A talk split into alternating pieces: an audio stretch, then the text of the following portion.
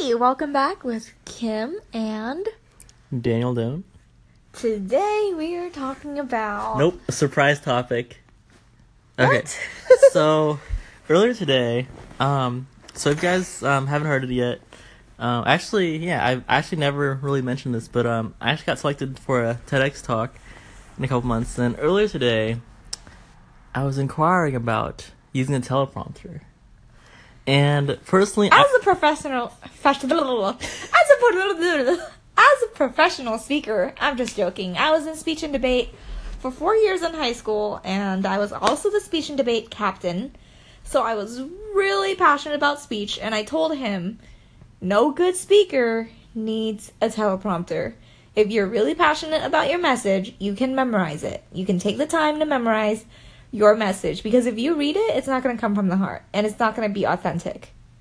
Right, but my argument is that one, I'm not the best speaker. Two, um, you know, like it would be my speech anyway. And three, it would help me in the case that I would freeze and forget half of my speech halfway.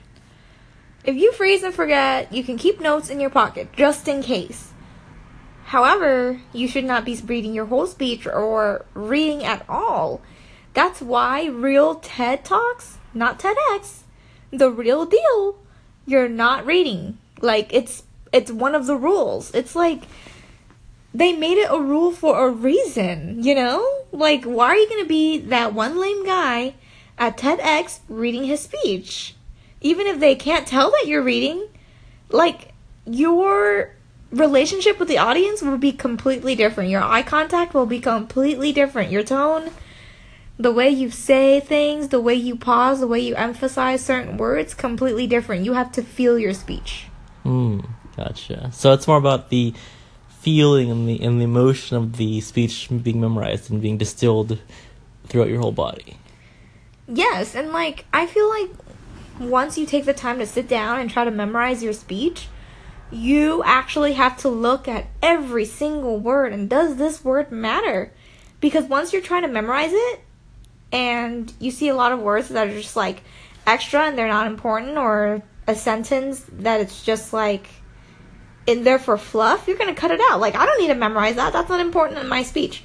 So that's also a really big deal, you know? Like if you're just reading, you can put as many words as you want. If you're memorizing, you want to make every word worth it. Hmm. I see.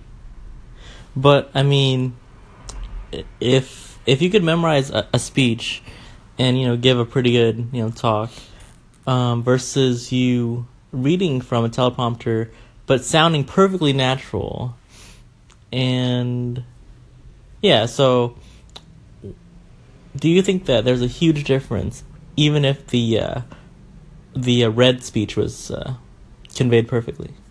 Absolutely. Like if you watch TED Talks, they're not really actual, they don't feel like speeches. It's just the guy is standing on stage and he's not really making a speech. He's talking to you. He's teaching you like something that's just so inspirational, so motivational, like something like he's literally helping you change your life by just talking to you as a friend. And that is a skill of a great speaker, being able to do that if you're gonna read, you're not gonna do that. It's different. The relationship is not the same. Hmm. You can't get that authenticity.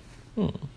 But but it is okay to keep notes in your pocket as a Just in case, just in yes. case. When I was in high school, um, I got paid to do a speech on California's water system, and I memorized it. And in the middle, I freaked out, and I ran to the back of the stage, grabbed my speech real quick, and then I went back and I continued to read it. And that was like my first years of public speaking.